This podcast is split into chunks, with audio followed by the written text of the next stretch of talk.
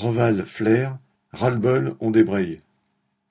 À l'usine cosmétique Roval de Flair, dans l'Orne, deux cents travailleurs sur quatre cent trente ont débrayé une heure sur chacune des trois équipes à l'appel des militants CFDT et CGT. Du jamais vu depuis vingt ans, et une première pour une grande partie des ouvrières et ouvriers de l'usine.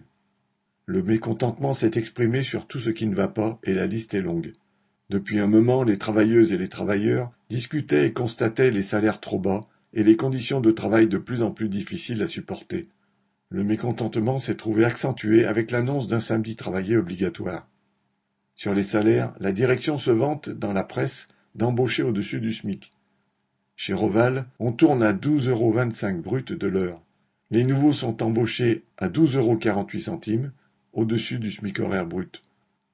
Comment ne pas ressentir alors les déclarations du patron comme une provocation, d'autant plus quand les prix des produits de grande consommation décollent, y compris ceux des produits sortis des chaînes de Roval crème, shampoing, parfums et autres produits d'hygiène et de soins vendus sous marque distributeur.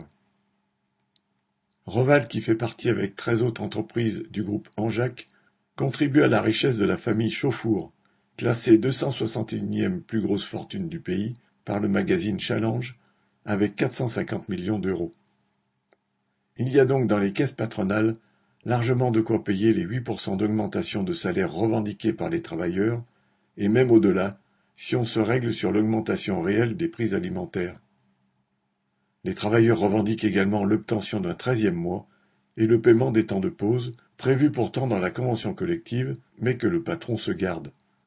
Malgré les tentatives d'intimidation de la hiérarchie, près de la moitié des salariés, majoritairement de la production, ont exprimé leur mécontentement et leur colère.